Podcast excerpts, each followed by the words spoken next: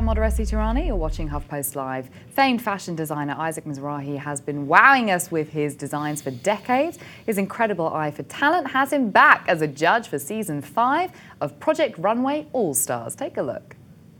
Hi, Stella. Well, this is the bandage wrap. This is the hospital gown, I think, and this is an x-ray. I think the skyline aspect of it is super fun. I would love to have seen an entire dress like that. I think you had a good idea there, but it was just a little flat for me. I think we need a little bit more. I don't like that skyline thing. It looks like to me like Forever 21. That's what I was you know? say. And, um, and and so like I don't think you nailed that even. I wish I could have used yesterday's piece. I worked on it all day until Zanna came in and she said, this is not an avant-garde challenge. And I'm like thinking, okay, pull back. I can't judge you on something that I haven't seen. Right. And listen, as a designer, if you really believe in something, you should have shown us that coat. Forget about how unchic this is. There is nothing less chic than an excuse. I love that. Isaac joins me now. There's nothing less chic than That's a read. excuse. That is a read. I love okay? that. Yeah. Uh, I kind of want. I kind of want to use it now in in, in I know. Me It's too. It's, I think I want a T-shirt that says "Nothing less chic than an excuse." we should be yeah. using that every time one of the Republicans open their mouths on a debate. There's nothing less chic Exactly. You're so right than an excuse, that. Ted Cruz. Ted Cruz. Yeah, gosh. Uh, well, it's always good to see you, Isaac. Thanks for being with us. It's always good to see you too. Uh, I so, love being here. tell us a little bit about uh, the new season. Are you excited as the new season's Yeah, unfolding? I mean, I've been watching, and um, it's really interesting for me to watch because you know, I've, I've I've lived through it, but I don't exactly know any of the drama because all that is kept from us judges. We're really, you know, sequestered from the actual drama of the competition, and um, and what I always think is like, why are these people here? They kind of didn't win once, right? Which is a nice way of saying they lost once, right? And they might lose again all probability is they will lose again. Do you know what I mean? Yeah, and yeah. so like I think to myself like why are you here to begin with? But that for us is good news because it makes the show extremely dramatic. You know, it's this high high high drama, but It is. I mean, it is high drama, and, and you do have to wonder. I mean, do you have respect for them? The fact that they lost the first time around and they've come back a second. Oh, you know what? I have respect for all creative people. I have respect for people um, to begin with, you know, and now to think that they have gone away, licked their wounds, right, Recover to an extent where they could actually like do this again. You know what I mean?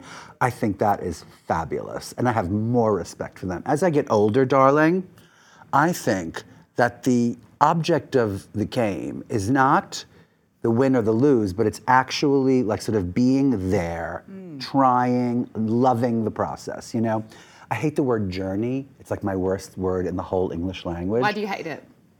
Because it's overused and it doesn't exactly describe it kind of indicates which who likes an indication right? Um, but the idea of being in the moment is i think the real task. And so like i applaud them at that age also. You know it's like it's easier when you're young to not know that you're going to lose you know what i mean? When you're young you think you're going to win so take advantage of that energy Well, you know, you see, it's like it's not about the winning or losing. I guess it's like the being there. Does it, does the fashion industry allow for that though? Because I feel like if you're not winning in the fashion industry, you know, you, you're losing, and therefore then you're not relevant. Yeah, that's a really good question. Especially more and more, you read about all these wonderful designers who are leaving posts in Paris, you know, because they can't do four collection collections that sell out a year. You know, that's a lot of pressure to, to be under, especially in such a creative capacity. You know, I mean. I don't necessarily do couture clothes. I mean, I do things for clients, like special, special clients, but that's not in the kind of critical dialogue. You know, what I do is really geared to, you know, um, the kind of larger scale recognition, like at QVC or this new venture, like you know, at, at um, Hudson's Bay, et cetera, right? Um, and so, like, I really focus on making very accessible things. But if you're in that arena where you're expected to create something absolutely devastating four times a year, that's fresh, new, that nobody's seen before, and sell it, it gets very hard, you know? And I think it must be terribly boring. Just the sort of the monotony of the cycle. The monotony of people going, wait, we didn't sell enough of these, you know, and you're going, well, I mean, I can't make up something gorgeous and sell it too. You know what I mean? It's really, really hard. But you do So- that. I mean, I suppose for you know for the for the masses for Yes. people, you Yeah. you make things that are gorgeous, but then do you sell? Yeah, yes, I do. But um, t- what I'm trying to say is, like in my case, making this kind of um, larger, uh, you know, this thing that's accessible, more accessible, you are by rights making it more accessible. So the lady goes, oh yeah. $39.99 for a pair of pants that are so perfect. Uh, yeah, I'll take three. You know what I mean? So- As opposed to if you're sitting there in Paris going like, oh, what am I supposed to do? And then Right. something comes to you and you feel inspired and everybody goes, oh, that's wonderful. And then no one wants to buy it because they look fat or something. You know what I mean? You can't control that. You can't. No, you can't control it. And you know what's interesting? I, I love that. You know, to go back to that remark that you made to that woman in that clip we showed. Yeah. Uh, the Forever 21 kind of like zing. Yes. So are you not a fan of the like, the little thing? No. You're not a fan of like that mass outlet, sort of like the No, Forever no. 21, oh, the wait a Zara's. No, I love Forever 21. I love Zara. I love fast fashion more than anybody. You talk to me about that. But I felt as though in that challenge, it, it, it, was inappropriate, you know? It was inappropriately sort of um, young. It, did, it looked too young to me. Because when you're doing Project Runway or Project Runway All Stars, you kind of want to be doing this fashion forward thing. And it then goes to the hands of Forever 21 and to H&M and to all those people, and they kind of interpret it, you know, for that younger customer. But I think to start there is not so great. The know? fact that you just said you love Forever 21, I think a lot I of people might it. raise their eyebrows and think, really? Because it's one of Oh. those places that I think has gets gets a lot of negative press, I guess, for Yeah. the, the mass-produced version of fashion. Yes. And some people say, well, no, it's better not to buy from a Forever 21, and better to buy sort of like pay more money for a Yeah. piece that you know is sort of less mass-produced. Right. Well, you know what, darling? I I find that, like, for me, the poles, like this pole and that pole, those are the interesting places, you know? It's like, I think that kind of the honesty of somebody at the top, top, top of their game in Paris showing couture, right? Like, that's interesting to me, right? And if it's bad, I think I have the right to say, I think that's bad. It doesn't mean I think they're a bad artist or that they're always going to do something bad. But at that level, it's this open kind of situation, this open dialogue, right? They're starting a dialogue, right? And then you have the other pole at Forever 21 and that kind of situation where it's also open to a dialogue, but it's so accessible and there's no pretense about it. We all know what's going on at Forever 21. So I think it's just fun to walk into those shops and like sort of have fun buying like inexpensive little things to make your day, right?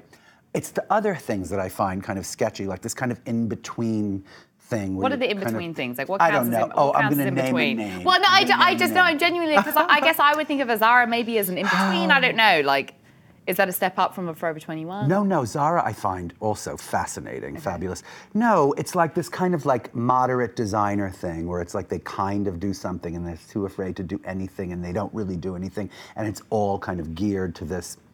And then it's, or else like the pretense of really trying, you know, like a restaurant you go to where the food is neither like crazy enough nor kind of comforty enough. It becomes a bit blah. It becomes this thing that they put in front of you, and you're like, well, I could have cooked that myself. You know, why did I need to come here, right?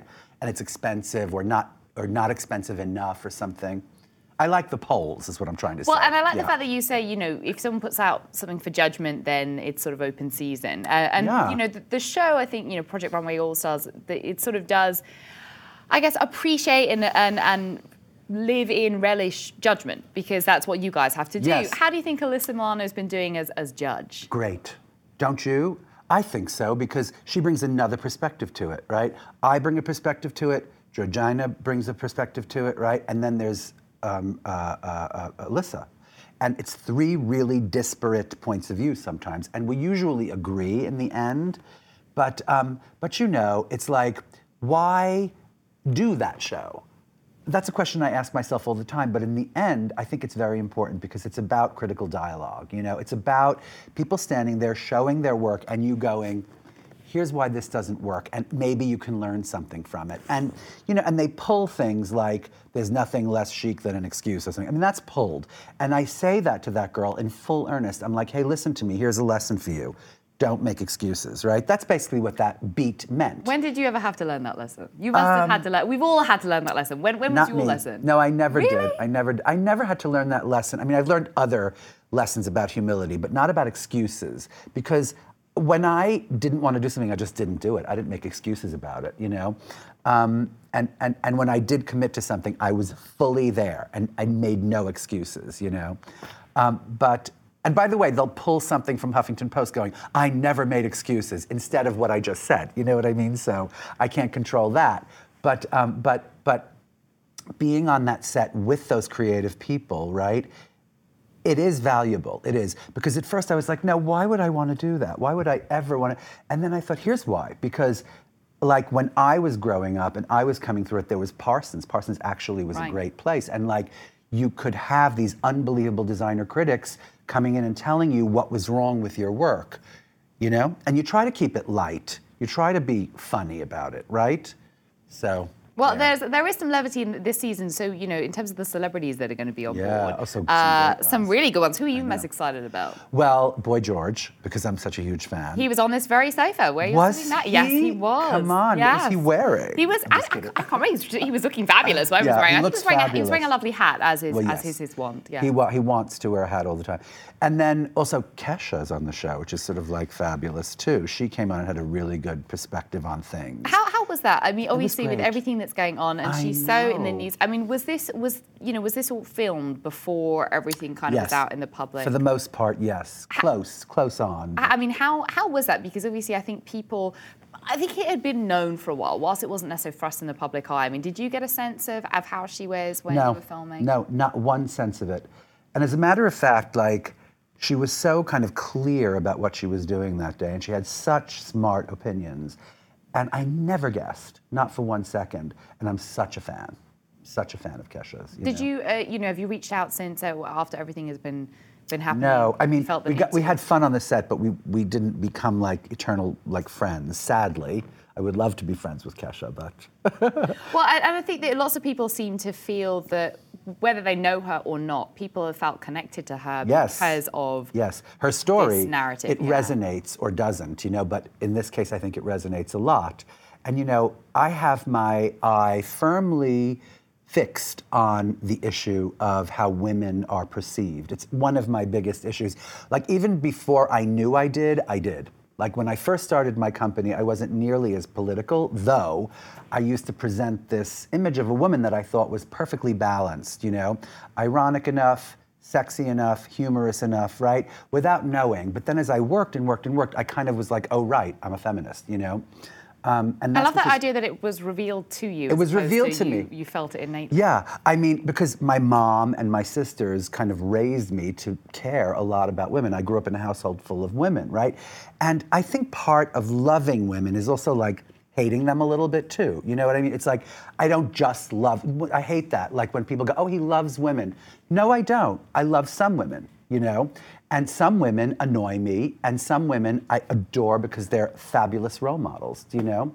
Is that wh- how you can read, I suppose, what women uh, on a mass kind of want? Because you know, when you're designing for people, you are designing not just for necessarily Yes. one woman. You're designing for every woman, Yes. but also have to make her feel special. Well, you know, something in the same way that you're kind of like surveying every woman's hips and ass, you know, so that you can cut the right skirt or the right jean to fit all of them, because it is a definitely, there are different shapes of asses and hips, right? That's the way you're also assessing their kind of like political, you know, or like socioeconomical profile, right?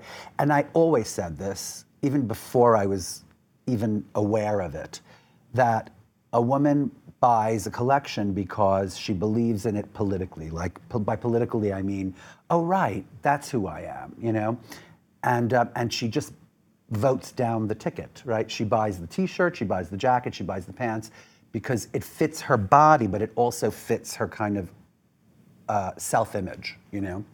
that idea of self-image as well. I think that social media. I mean, when you were designing, first of all, the, this notion of social media, it was just not really around, was it? I mean, it just just didn't have a. There was there was nothing. You know, there's no like Instagram, Snapchat, all of these things. And and now we have social media that's like this portal and this outlet, and we have people who are considered by some to be role models and considered considered by some to be sort of absolute saboteurs. So Kim Kardashian earlier this week, you know, mm-hmm. her her in, in now infamous post. Uh, you know, she's had so many infamous posts, but now this is another one Mm. where she poses a photo of herself absolutely naked, apart from a couple of bars, and then the backlash then Looked ensued. good to me. Well, see, I was going to say, where, where are you on that? Because that mean- really feeds into then about like self-image and women and different shapes and bodies. Yeah. Again, it kind of goes to the pole thing. You know, I like I go to the Kardashian pole. I just like them because they're funny and they they're harmless and they're stylish, you know? And also they've got bodies. You know, I like that. I like girls with bodies. I do. I like them better than girls that starve themselves and like sort of, you know, I do. I don't think people should starve themselves. I really don't. Um, and so, like, that's where I am with that, with that whole sort of idea about, and then especially like someone like Kim Kardashian who actually has this body and then wants to reveal it. Like, bless her, you know, bless her. Well, you know, it's you said that you know that you think they're stylish. I was interviewing Tim Gunn, and he was very, very of the opposite opinion. He said Oh, yeah? he did not think that they were stylish one iota. He just he said that that was like the the last gasp of of he, he he used a word, and I don't want to misquote him, but he was definitely not a fan of their style. Interesting. Um, uh, but I guess uh, you know people people do respond differently to to those. Mm-hmm. But you know, I mean, that doesn't make me not like uh, uh, uh, Tilda Swinton. I love her too. You know what I mean? I don't. I don't exclude at all. I personally do not exclude. If it turns me on and it makes me smile and laugh, I'm not going to lie. It makes me smile and laugh. And those girls make me smile and laugh. They do. And Tilda Swinton makes me swoon and die because she's so chic. You know what I mean? She's so fabulous. You know, I'm trying to find like poles here that Yeah. are interesting, and she she popped into my mind. Or like, you know, Cate Blanchett. I was just mean, she's Cate, yeah. flawless, Ugh. absolutely flawless, and I worship that. I worship that. I, I like I like this idea of poles. And you know, you said you're not exclusionary. Do you feel? Mm. And we, we've got to talk about your exhibition at the Jewish Museum as well. And, and We I, do. I think it ties in quite nicely this idea of you non being not being exclusionary because. Of, of your family's history and, and of this idea of having been excluded and, and persecuted against. Yeah. Um, what can people look forward to at this exhibition? I think um, they're going to be surprised because it tells this story brilliantly. Like that's what we've been working on now for three years, right? Um, putting together about, I'd say like it's about it's about 45 fashion passages, about 12 costume passages. It's a, like maybe a 150 sketches, and then there's a room full of accessories and a few new pieces that I made at the end, these coats that I thought kind of were right to make. And then also there's video clips from my TV show and from like my movie, etc. And um, to expect is the unexpected. I mean it, it like the whole exhibit starts with this wall full of these color swatches that I've been working with for like a million years. They're all kind of on this wall. And it sounds, but it's overwhelming. It's the biggest wall I've ever seen. I can't even describe it in feet. And it's just covered with these little swatches, right? And it's chromatic. It sort of goes from like cream and white to like black, but in between you go like pink, yellow, blue, red, green, etc. Right? And so the thought is that starting there and seeing just the just the suggestion of process, because I'm not one of those people who likes to see the process that much. I mean, unless it's fun, like Unzipped was all about process. Right, right, of course. But you know what I mean? It's like, well, if you're going to show me pictures of the process, you better have a good product to show me later. It's mm. not just about the process, right? So, you know, that suggestion of this color obsession, right? And then you walk into the first gallery and you get the payoff of all of that color study from these beautiful colored colored passages. And then you're going to walk through the sketch gallery and then the costume gallery and then the other gallery with even more clothes, you know. Was so. was that an emotional experience the first time you walked through? Well, I mean, it was an emotional experience putting it all together. And it didn't just happen. I mean, we've been installing it now for a month. And so, like, every day it builds and grows and grows. And, like, some days I go, uh oh, what have I done? And then other days I go, oh my God, this is so beautiful, you know? So I leave it to you. I leave it to you both to kind of like go to begin with, right? And then to kind of come away with what you come away with, right? I, I think it tells a story, but I don't want to sort of put a button on it. I want everyone to come away with the story they take. Did you feel when you when you first you know saw? I mean, obviously, you've been doing these installments, and, and it's been coming together over this course of time. When it had all been installed and finished, and when you did do that sort of final walkthrough, Mm-hmm. Yes. when you saw everything in place, did you feel a sense of accomplishment of history? Uh, I mean, ha- that has to be really emotional because that's a large body of work and a success in yes, one it really is. Yeah, yeah. And um, and by the way, I will be doing my final walkthrough today, just so you know. Oh wait, this is going to happen today. It's, it's opening in about a week. It's opening on the 18th of March at the Jewish Museum on 92nd Street and Fifth Avenue. Please go. But um, but so you haven't done it yet? no, no, it's about to open. It's about to open. And, and, and we've been walking through now a thousand times a day. But the final walkthrough takes place today. And, but, I will, but I will tell you that, like, there was one day when, after having curated all the sketches, for instance, they were in one of their curatorial rooms where everything is like lined with felt and everybody's wearing gloves and there's like humi- humidity control and everything's, it's a very controlled environment. And I walked in and I saw my sketches on these on the table, just kind of laid out and mounted in the way they were being prepared for the wall. And I started to cry because the sketches are like wishes. A sketch is a wish, right? Like, I wish I could make this dress, right? And to see all of my old thoughts and ideas and wishes, right? Wow. And then to think of some of them that actually paid off or didn't, you know, like it was really an emotional, and also to see them being treated like they were, you know, like, I don't know what, like Burne Jones sketches or something, or like Leonardo sketches. I mean, I'm just me. And here they were sort of in this kind of humidity controlled environment. Is there, funny. is there something doubly poignant about it for you as well? Because it is in the Jewish Museum. Your family, it, you know, are uh, Syrian heritage and Jewish, and, yes. and obviously then they themselves had struggle. They were persecuted, and the notion of a wish in amongst a museum like that, Yeah. I think it feels almost doubly resonant.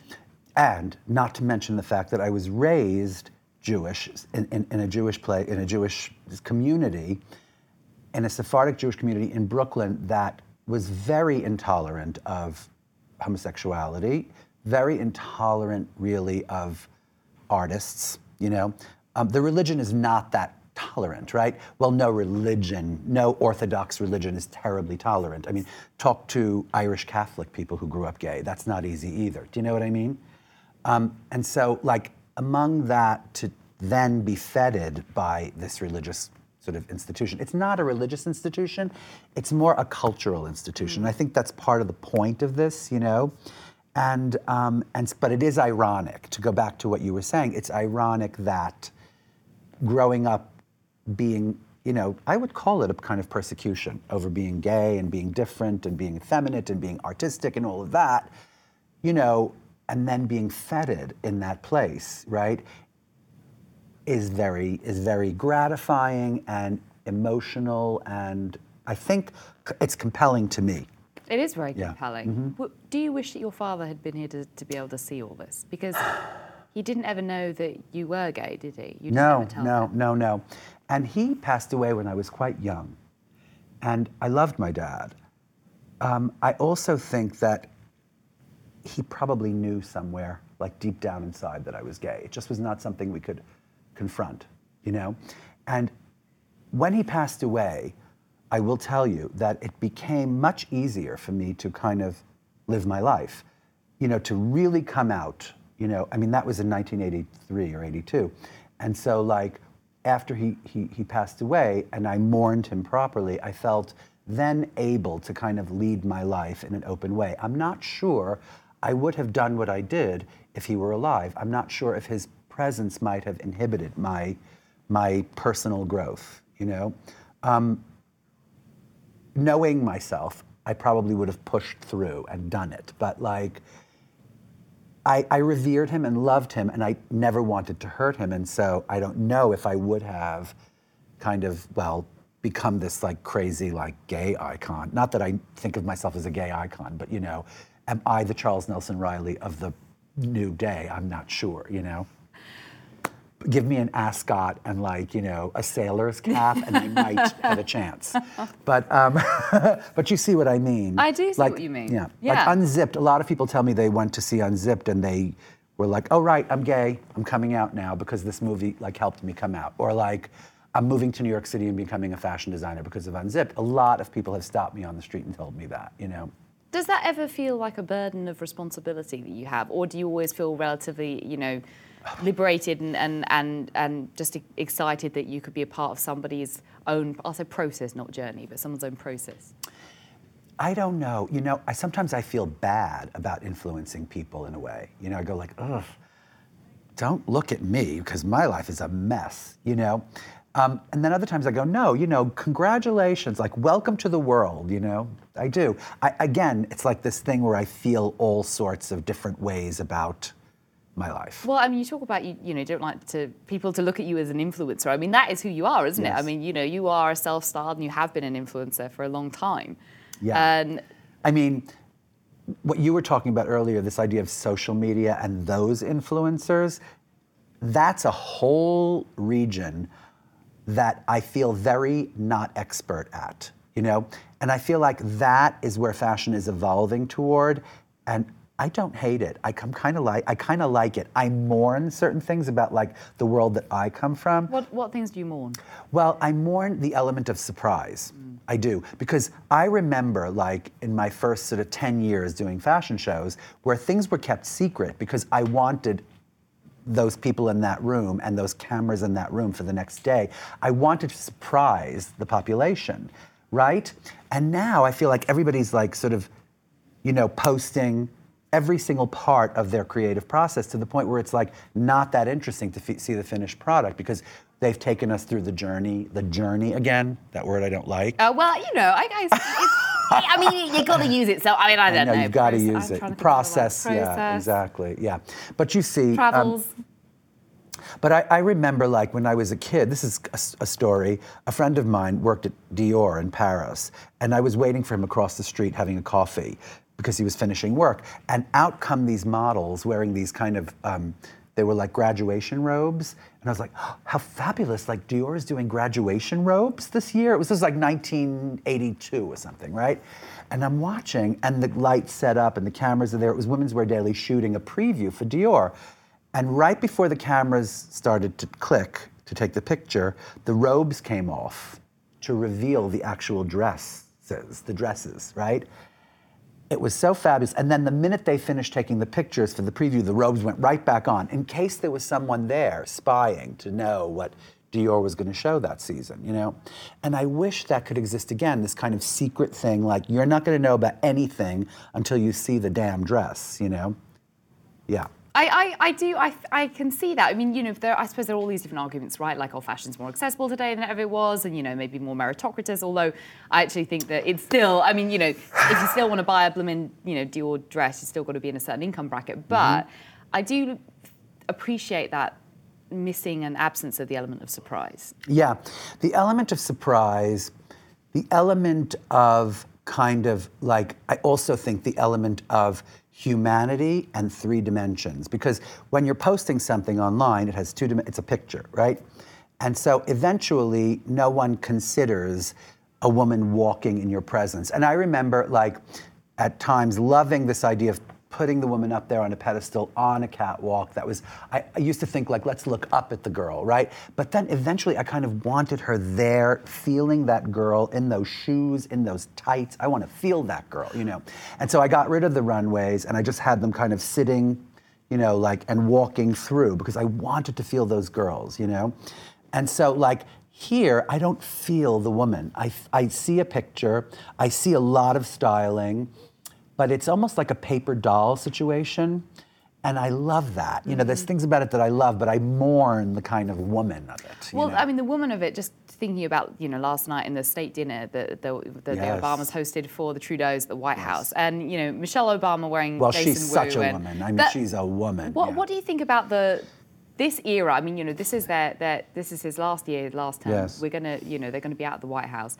Um, is she, do you think, one of the most stylish women there's ever been? I do think so, yes. What I love about this almost like um, kind of linear development of Mrs. Obama as a style icon is that she came from somewhere. She's kind of leaving in the same like iconic status, but she really has found this kind of great groove, you know? And she's she's more consistent than ever, right? She came from a consistent place and we watched her get even more consistent, you know? And I think like Jackie Kennedy, right? Like any of those style icons that we worship, Audrey Hepburn, right? Uh, you know, uh, I don't know who, uh, uh, Gloria Guinness, Mrs. Paley, any of those women. It was all about consistency, finding something that worked, and I, and finding it and then developing it. And look, those pictures are fabulous. She, I mean, you know, she is just an absolute style icon and, Yes. and, and an icon in so many other ways as Yes, well. Um, yes, yes, yes. The art of political dressing, I feel, is very complicated though today. Oh, I mean, you know, like with the yeah. Hillary Clinton and the pant, you know, the, the pantsuit thing that was sort of back in the 90s and, and Yeah. as where she is now.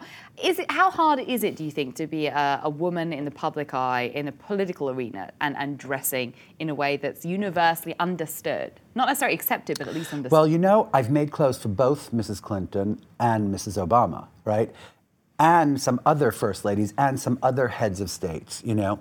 And I think it's a woman by woman situation, right? Like, you know, I feel that like Mrs. Clinton is hilariously funny, incredibly smart, a born leader, etc. you think she's funny? I think she's hilarious. What is she? How is she? I mean, Oh. isn't she cracks jokes when you're Yes, fitting her? yes. Well, I've never been in a fitting with her, but I've seen her at cocktails and she'll say something extremely wry, you know? People, I think, Or she'll have a send very a note. She sent a note that was hilarious. To you, she sent yeah, thank you. Uh, years ago, I sent something and she she bought something and she loved it and she wore it and she sent a note and it was a great note. All I remember is I, she's a woman of words, you know, and um, and also she's not necessarily like this kind of woman who gives a damn about clothes. She has it together. She knows she's going to look right in a pantsuit with pearls and post earrings and her hair done a certain way. And by the way, that was very hard won, that hair, right? That hair was hard won, as we who were alive in the 90s will very well remember, okay? Hillary found her hair. There's another t shirt. Hillary found her hair. I love that. as I well. love yeah, it. all these, all these little like Isaacisms. Oh, Hills Isaacisms. found her hair. But I think it's, but, it, But, it's, um, she has, she has come under so much scrutiny. She continues to I be under so much scrutiny. What is that? I don't believe in that. I don't think like I think she has the right to look any particular way that she wants. You know. Well, the ironic thing, of course, is when people scrutinise anything about her fashion sense, you have to look at the Republican frontrunner Donald Trump and think, wait a second, there are, the, the men tend to get uh, quite a few passes No, when exactly. it comes to their they fashion. really do. It's so true. And yet we we scrutinize and criticize the way he looks too. I mean, I do.